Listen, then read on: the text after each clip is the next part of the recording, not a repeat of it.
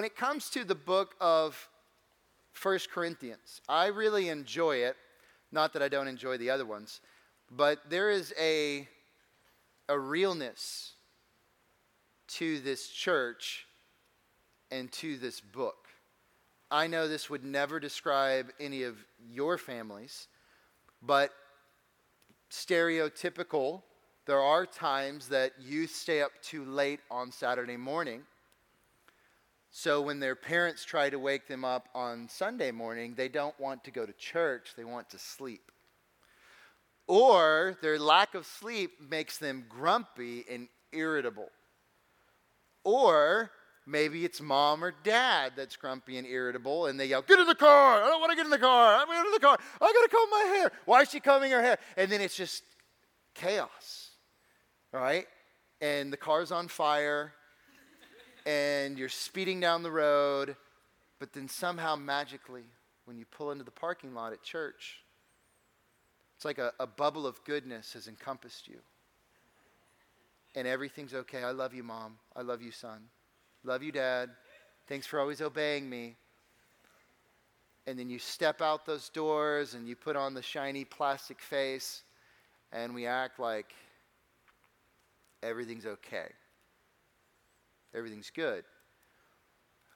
Well, the church at Corinth doesn't get to fake that because they are in deep immorality. There are those that are dying because they are taking the Lord's Supper in an incorrect, uh, incorrect way. These are legit problems. And for some of you, you, you fake it and you sit here and you sing songs about Jesus and you even trick me on your ministry applications and you go about your way and you do it, but you have no real relationship with Jesus. But you don't want other people to know that because of what they might think about you. So when you're in high school, you really care what people think about you. In college, unless you go to Baylor, no one really does that, right? Just had a shot at Baylor. And when you get older, you really don't care in a sense, but in high school, it's a big thing. So, some of you, you don't love Jesus. You know you don't love Jesus, but you want to look like you love Jesus. And you got your Bible, and you're going to be taking your notes, you're going to be singing the songs. And the problems of First Corinthians are the problems of your heart. And the only solution is to repent and believe in the Lord Jesus Christ.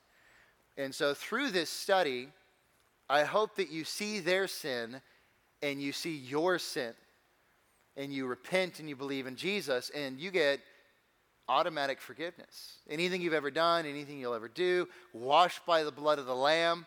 There were divisions within this church. Okay? It can heal relationships, it heals your relationship with your Creator. That's it. You fake because you have no relationship and you don't want other people to know. But there also are genuine Christians, people that really do love Jesus, and we do make poor decisions about when to go to bed, or, uh, you know, we, we take our eyes off of Jesus and we start to look at ourselves and me and what I want and those types of things. There's this sinful, unredeemed humanness that we still battle with. And the book of First Corinthians is a good reminder that we don't give in to that.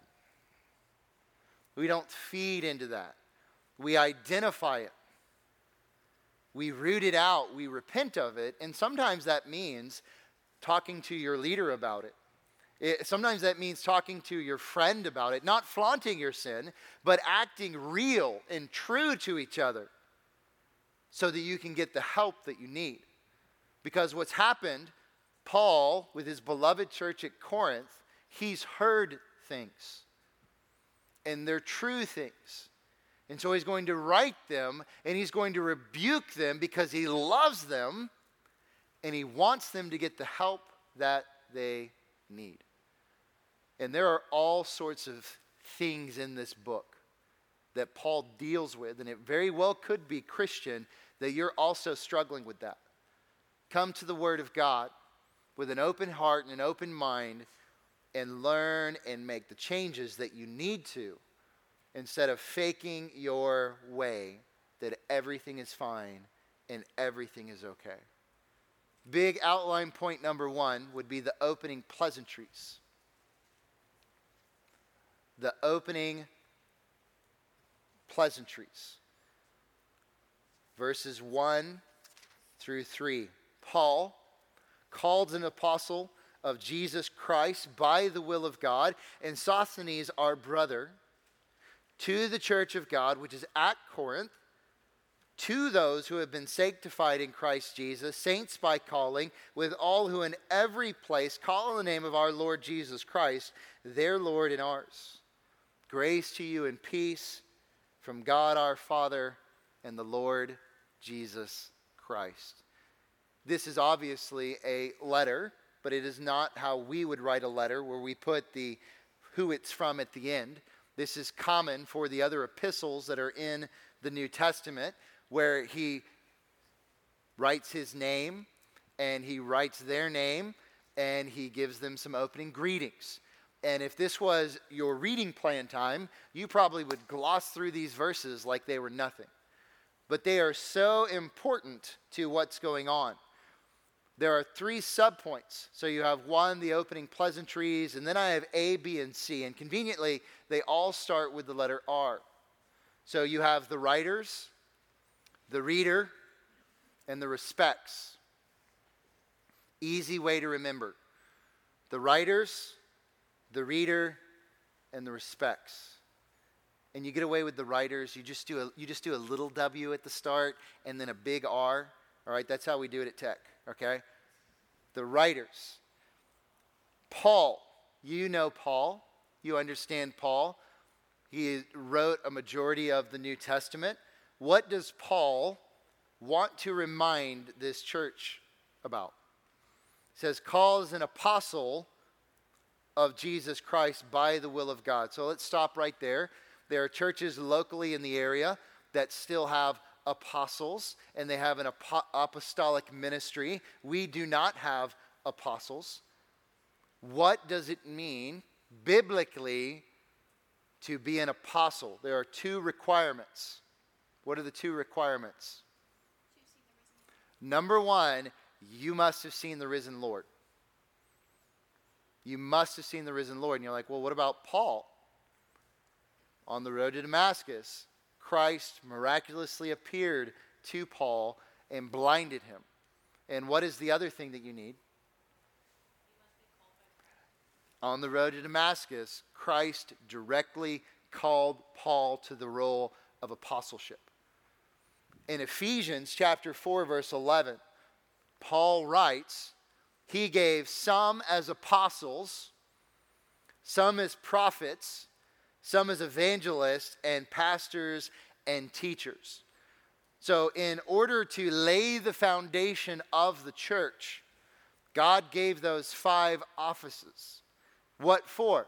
Verse 12 for the equipping of the saints, for the work of service, to the building up of the body of Christ, until we all attain to the unity of the faith and of the knowledge of the Son of God, to a mature man, to the measure of the stature which belongs to the fullness Christ. Jesus came and he lived a perfect life. He died a substitutionary death and he was risen from the dead when he was here, he handpicked 12 disciples to be his followers. And you remember them like Matthew and John and Peter and James and Andrew. And for a couple of years, he loved them, he mentored, he groomed them, he trained them. One of them, Judas Iscariot, betrayed him, which that was also prophesied. And so after Jesus raises from the dead, he comes back and he spends about 50 days with these men and with others. And sometimes we forget that, right?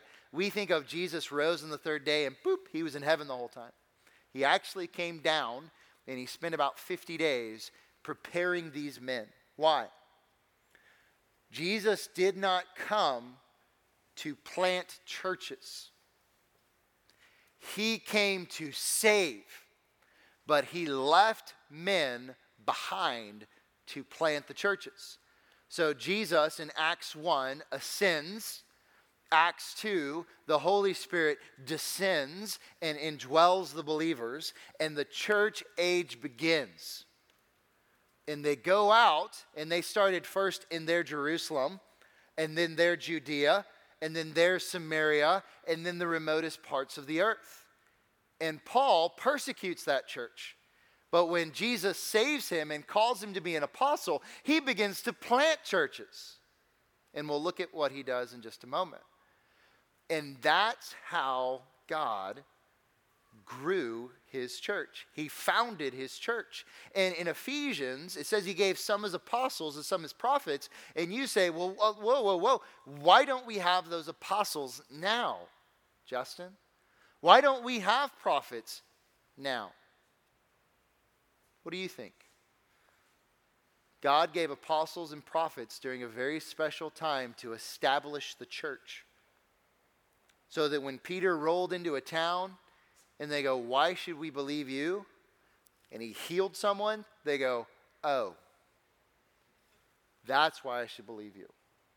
When they went into a new territory and a new land and they spoke in a tongue and they could understand that, the news spread. The messenger was verified. Well, now we have the Word of God. The age of the apostles, the age of the uh, prophets is over. We now have pastors and teachers that build off of that foundation. But it's for the equipping of the saints for the work of service. And so, Paul hears what's going on at Corinth.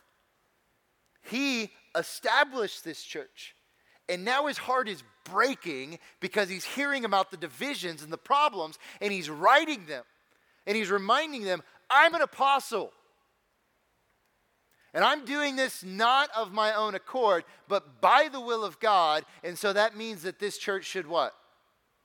Listen to him. Your brother or your sister comes down and says, You need to take out the trash. You say, Oh, no, I don't. Who are you to? You take out the trash. They say, Mom said to take out. Oh, okay, yeah, right. I'm, I'm, okay. Right? It's different. Paul's going to write this book, and he's saying, God sent me to write this to you. He has inspired me, breathe these words out for you. There is a second writer here, and his name is Sosthenes. And I want you to flip to Acts 18. Pretty easy, just over to the left. And when Paul says that it is Paul called as an apostle of Jesus Christ by the will of God, and Sosthenes our brother. Um, often Paul would give credit to a co writer. It could be that Sosthenes really is sitting down and writing this with him. It could be that Paul is speaking and Sosthenes is dictating. You know, like in seminary, I didn't write most of my papers. I had this software, I would speak my papers, and it would write it for me, and it would come up with all sorts of funny things. Or it could be that Sosthenes is just in the room with Paul. And he's saying, Look, he's with me and he's writing, but who is this guy? Well, look at Acts 18. This will help you understand. It says, Paul, after these things, left Athens and went to Corinth. Hey, Corinth, we got this. And he found a Jew named Aquila, a native of Pontus having recently come from Italy with his wife Priscilla. Because Claudius had commanded all the Jews to leave Rome, he came to them. And because the, he was of the same trade, he stayed with them and they were working, for by trade they were tent makers. And if you forget that part about Paul, he would continue to make tents, and that's how he made his money. So that later in Second Corinthians, when people said, Oh, you, you just preach the gospel for money, Paul can say, I actually don't take your money. I make my living as a tent maker. Verse 4 Paul was reasoning in the synagogue every Sabbath, trying to persuade Jews and Greeks. When we talk about the church age, the church meets on Sunday because that is the day that Jesus rose from the dead. The Jews didn't go to church, they went to the synagogue, and the synagogue met on Saturdays. And his practice when he first rolled into a new town was to make a beeline for the synagogue because those were the Jews. Remember, the Jews were God's special people. And it very well could have been that some of these Jews had traveled to the Passover and had been there yelling, Crucify him, and had been there witnessing Jesus' death. So when he went to the synagogues and these Jews, they weren't like, oh man, uh, who's this Jesus guy? I've never really heard of him. They more viewed Jesus as, oh, that was that rebel. That was that blasphemer that got what was coming to him. And Paul is coming to convince them otherwise that he is Lord of Lord and King of Kings. He's going to talk about the resurrection. He's going to talk about all of the miracles that Jesus did. He's going to show them miracles. He's going to go to the Old Testament and he's going to preach the Word of God, showing them who Jesus is from the Old Testament. That's what he does. Verse 5 But when Silas and Timothy came down from Macedonia, Paul began devoting himself completely to the word, solemnly testifying to the Jews that Jesus was the Christ. He's the Messiah. Genesis 3:15 all the way through. The suffering servant of Isaiah 53. It's Jesus. Verse 6 But when they resisted and blasphemed, he shook out his garments and said to them, Your blood be on your own heads. I am clean. From now on, I will go to the Gentiles. And do you think they like that? No. You had the Jews, and then everybody else, and they were the Gentiles. And the Jews saw the Gentiles as unclean pagans. And you know what? They were. They were involved in idolatry and sexual immorality of epic proportions, all sorts of vulgarities. And Paul says, I'm done with you. I shared the truth. You rejected, I'm going to preach the good news to the Gentiles. And so that's what he would do. It says in verse 7 Then I left there and I went to the house of a man named Titius Justus, a worshiper of God, whose house was next to the synagogue. Crispus, the leader of the synagogue, believed in the Lord with all his household, and many of the Corinthians, when they heard, were believing and being baptized.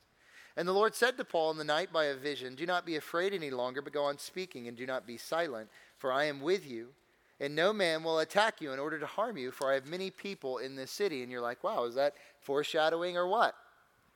Verse 11, and he settled there a year and six months, teaching the word of God among them. So we think Paul just rolls in, spends a week, builds a house, paints a building, says, love Jesus, and then he hops out. We just had missions emphasis week last Sunday, right? And so he spends a year and a half with these people. And what's he doing? He shares the gospel, but then he teaches them how to establish a church. He trains, he equips, he appoints elders. He leaves a church there, a church that can function on its own. Then what happens in verse 12?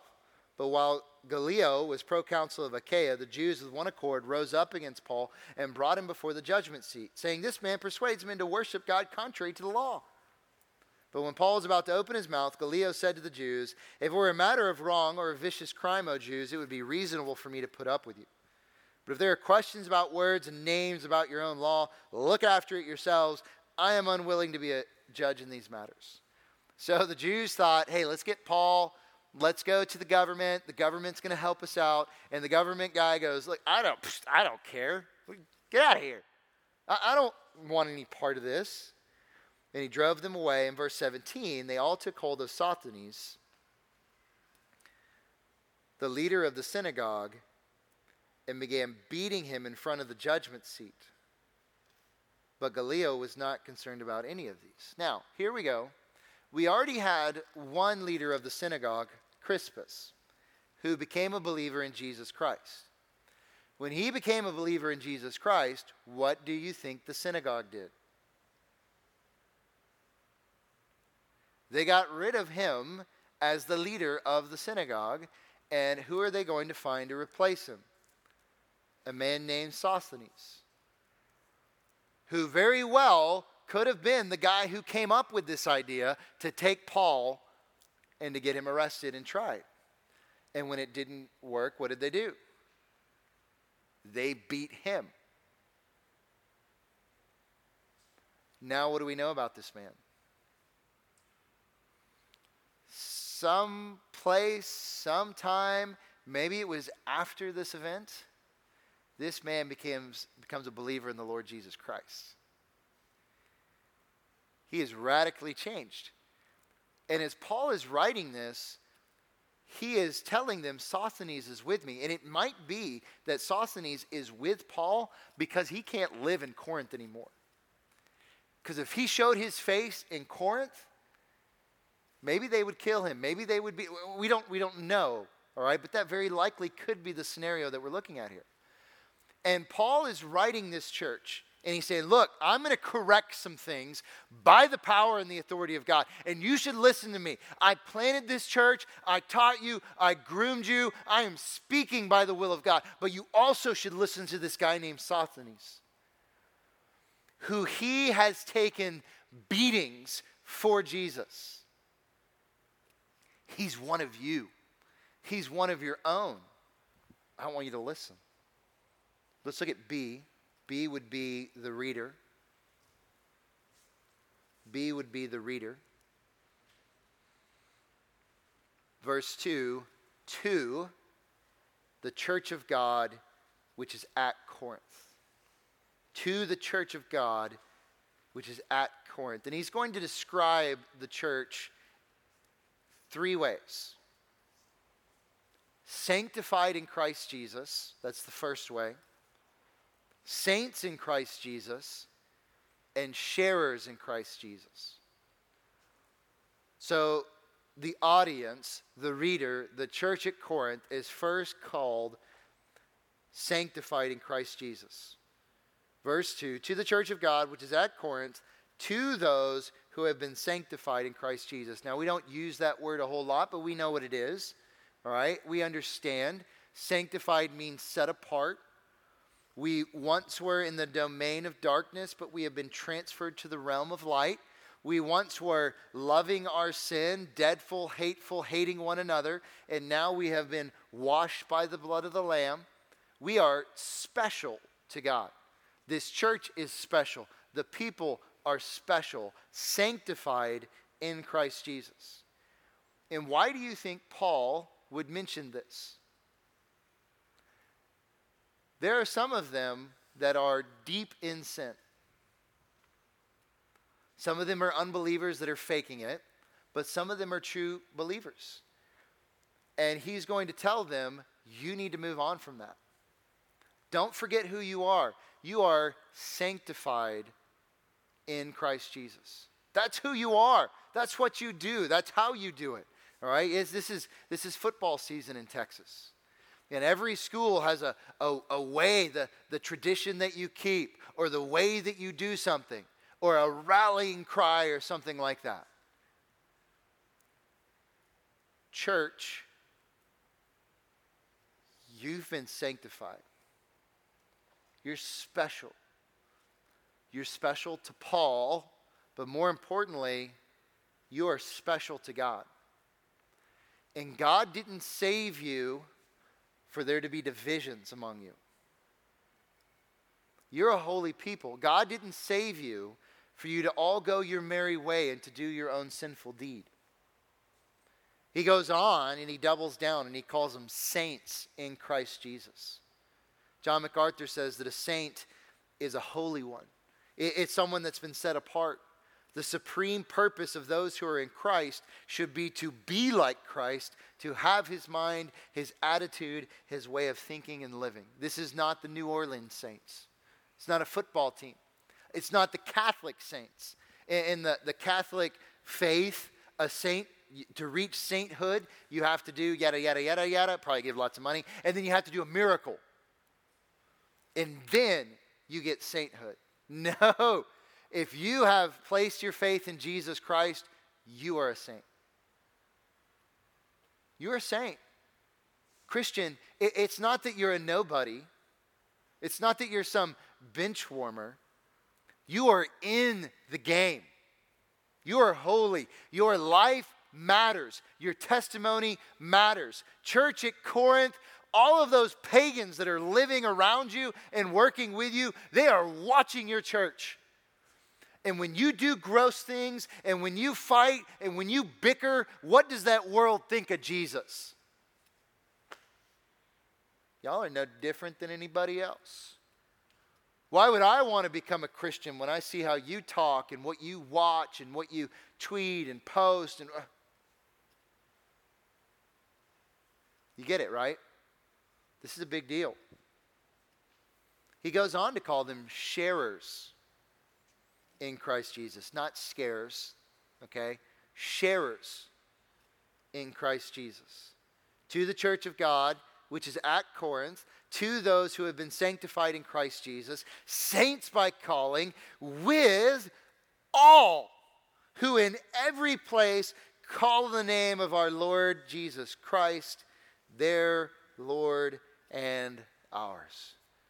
Tucker had a basketball camp yesterday, and there was a guy there with a Texas Tech hat. And immediately I knew that I liked that guy. And I walked by and I did this, and he, looked, mm, he did this, and there was, you know how it is, right? Okay? Christian, you are connected to one another because you are connected to God. But you're also connected to all believers throughout all time. And you do what you do, and you live your life not just for you, but you do it for them. You do it for them. You think of everything that Paul went through, everything that Peter went through, everything that John went through. They did it for those around them, but also for the generations to come. And when you are part of a group, when you're part of a group, you tend to, to run that extra lap or do that extra rep or show up to practice a little bit early for the, the sake of the community, for the sake of the team, right? Well, he's reminding them, you guys are all on the same team. So when we get to it, when they're saying, I'm of Apollos and I'm of Paul and I'm of Jesus, he's like, uh uh-uh. uh No, we're not playing that game. You're all sharers in Christ Jesus, which is a reminder what you have, God has given you. So there's not one of us better than another one of us. We'll get to that when we talk about giftedness, and he uses the illustration of the body of Christ because there's some that were the tongue, but then there are others that were the toe, and the toe is like, well, I'm not a tongue, that's and uh, you know that type of thing. You, there's not one better than the you're you're all together. You're united in one. So that's the writer, that's the reader, and now let's look at the respects. Let's look at the respects. When I say that, I mean a formal expression of greeting or friendship. Paying your respects. You've kind of heard that before, right? He says, Grace to you in peace. Grace to you. God's unmerited, undeserved favor be to you. In peace. I mean, they already have peace because they were at war with God, but they have laid down their weapons and they have placed their faith in Jesus Christ. So they already have peace with God, but a reminder of that peace. And how often are we tempted to worry? To be anxious? I mean, you're worried about the your parents going to see that report card? Or how are you going to do in that class? And you know who am i going to marry one day? And what kind of job i'm going to get? And you know am i going to perform like this? And what about this? And does this person like me? And does this dress make me look fat? You know all of those things okay? There's real worries. There's things that make us anxious. And he says look i want you to remember that you already have god's grace and I want you to have peace. Christian, you have a place in heaven forever. No one's taken that from you. You have a God who loves you and has your best interest in mind. No one's taken that from you. God has gifted you with His Holy Spirit for His work and service, and no one is taking that from you. And when we read these verses, you're like, ah, peace But then you think of it. He's writing this beloved church, and he wants you to remember you have God's grace. I want you to have it even more. In the fightings and the battles, the bickering that is going on in your church, peace. Peace with your Maker, peace with your own walk, peace with your brothers and sisters in Christ. Peace. Leon Morris says peace, which is this, this word shalom. You've probably heard of that before, right? It's not just the absence of strife, but the presence of positive blessings. The presence of positive blessings. And then we see our source of grace and peace from God, our Father, and the Lord Jesus Christ. From God, our Father, and the Lord Jesus Christ. If you are an unbeliever, let's pause for a moment. If you are an unbeliever, you are not sanctified in Christ. You are not a saint, you are an enemy of Christ. You are not a sharer in Christ. You're actually on the outside of the wedding feast looking in. If you're an unbeliever, you have no grace, you have no peace, because those are things that God gives His children. He does not give that to the rebel. He does not give that to his opponent. He does not give that to the children of Satan. And so, if you refuse to heed the words and re- to repent in Christ, unbeliever, you're going to continue to be excluded. You are going to continue to be on the outside looking in. You will live a life full of worry and anxiousness. No matter what you get, it will not be enough. You like that?